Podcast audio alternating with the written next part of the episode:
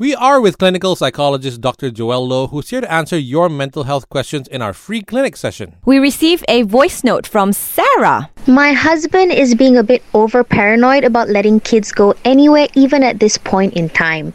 It's getting very frustrating because I know the kids are acting up, they are bored at home, and have too much screen time.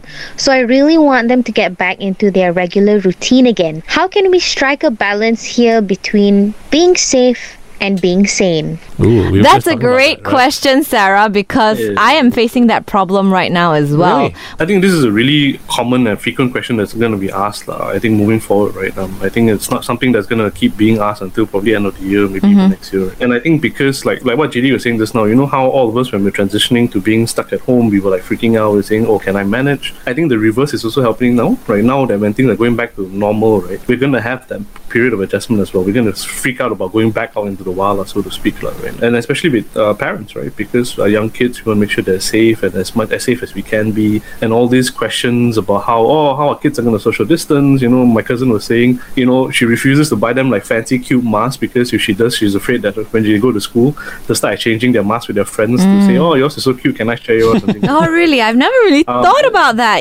yeah, my, my cousin's a thinker. lah. uh, and I think it's a question that's hard to answer because it's different for everybody, right? So I think that, that the caller's example was was wonderful because the wife, I think, seems a bit more calmer about things and she's ready to let the kids back into the, the wild, Yeah. so to speak, right?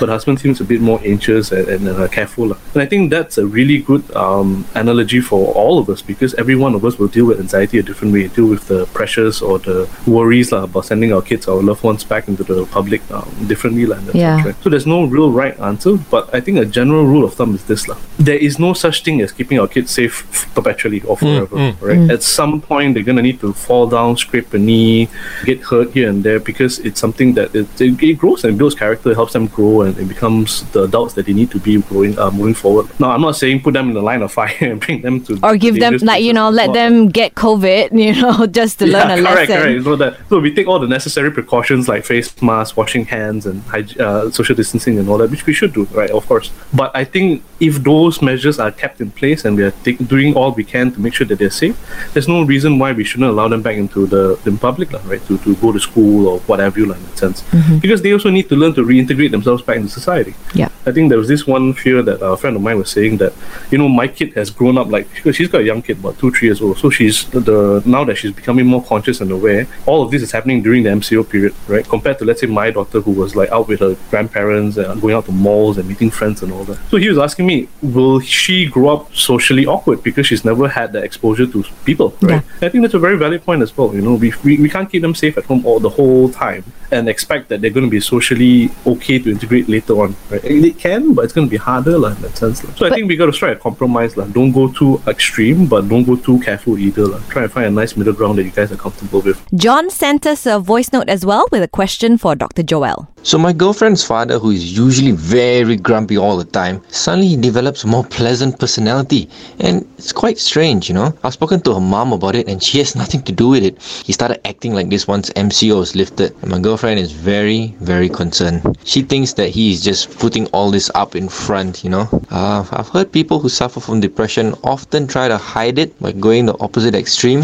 How do we go about this, doctor? The voice caller's concerns, I think, are valid, but I'll caveat that, right? I think if it's something that's positive and you don't see any uh, outward signs of a struggle or, or, or the fact that you know, you know, when they're with you, they're super jovial, but the instant everyone leaves, you catch him like you know frowning or tearing up, for example. If there's no obvious signs of that, I think I wouldn't be too worried for now, right? I think I would probably sit back and just see what happens, like basically, like, right? And the reason why I say that is because you know everyone can change. You know, everyone has the propensity to change. There's no no such thing as you know uh, what's the saying? How's the saying go? Old dogs can't learn new tricks or something. like Yeah, that. yeah. That doesn't apply like that sense. Like, you know, I've seen people who are 80 or 90 who are massive paradigm shifts in the way they live their lives, and it's better for it, right? Mm-hmm. So it could be that you know this whole MCO thing put things in perspective for your girlfriend's dad. You know how about how we manage anxiety, how being grumpy is only going to get you so much done. Why bother that kind of thing? Maybe I don't know, right? So I would say kick back and, and enjoy it for what it is, and appreciate that the, the shift has happened, the change has happened, right? But like I said, keep an eye out, lah, just in case, lah, right? And, and and it's also warranted for you to just go ask him, hey, dad, you know you've you've changed, you've you've more positive, less grumpy, you know, um, and just ask him how are things, what's up, what's going on, and I think that's a perfectly warranted uh,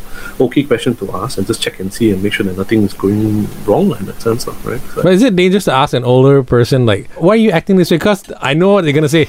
Angry, you're not happy. Happy, you're not happy. What do you want?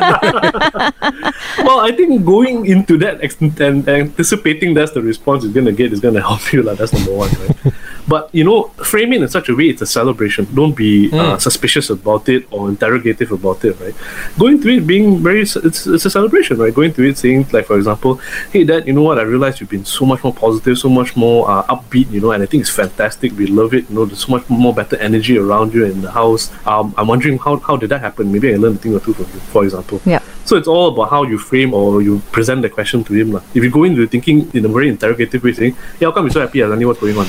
then sure, Something's going on. Sure they go like, Now we received a message on our DG Lightline. This is from Carol. She's concerned about her daughter because she is hardly eating anymore and she's close to being extremely underweight. She obsessed with her size and she hmm. still believes that she is fat. What can I do to help her? Carol did not mention the age of her daughter Let's assume it's someone still under your, your roof, lah, right? Um, in her I think, teens, um, maybe. Yeah. Yeah, correct. So if your child is young enough, under age of 18, then obviously you have a lot more legal control over what happens. So you can mandate that the child seeks medical attention or medical help, lah, right? But if someone's older, who's like 21, for example, then the, your ability to do so diminishes, of course, right? Um, this is something that's actually quite common. We get quite a lot of inquiries about this, lah. and I think there's there's a really big issue with the whole idea of uh, eating disorders and then the idea of fat and thin and all that. Medical mm, uh, practitioners will tell you there is an ideal weight range for everyone to be in according to your height and according to your fat index and things like that, right?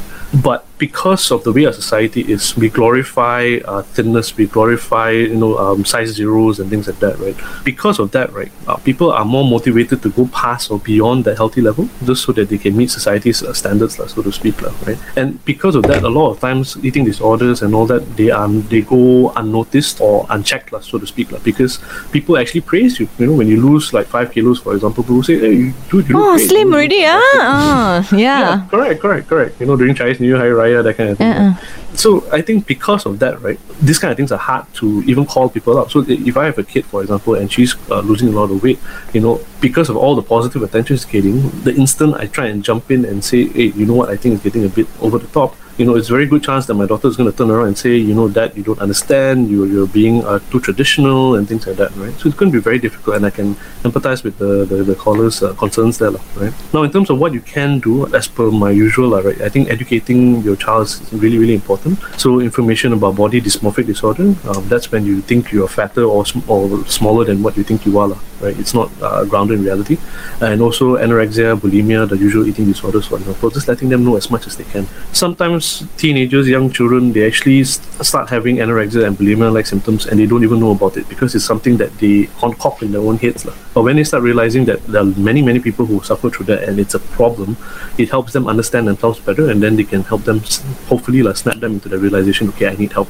So that's definitely the best way you can go about it. lah. Um, that through education, through sharing, letting them know that I'm open to talk, then they come and talk to you. The second one is if it gets really too extreme, lah, to the point where they're having fainting spells, for example, they're having problems speaking because they're throwing up so much, then I think at that point we can evoke uh, medical uh, assistance, lah, right? So then we can send them to hospital and say, you know what, you can't take care of yourself, we need to make sure that you're okay physically. That's not ideal, definitely not ideal, because then there's going to build a lot of resentment between you and your child. But at some point, we need to decide what's more important, lah, her physical health or the relationship that we have. lah. And it's mm. not an easy question, it's a crappy question to answer. lah. But sometimes we have to make that hard decision just to keep our loved ones safe, lah, fortunately. We received another question, Dr. Joel, on our Yep. DG Lightline. This is from Ruben. I have serious trust issues because of my history, and my friends are asking me to go see a therapist. But how can I trust a therapist when I don't even trust anyone anymore?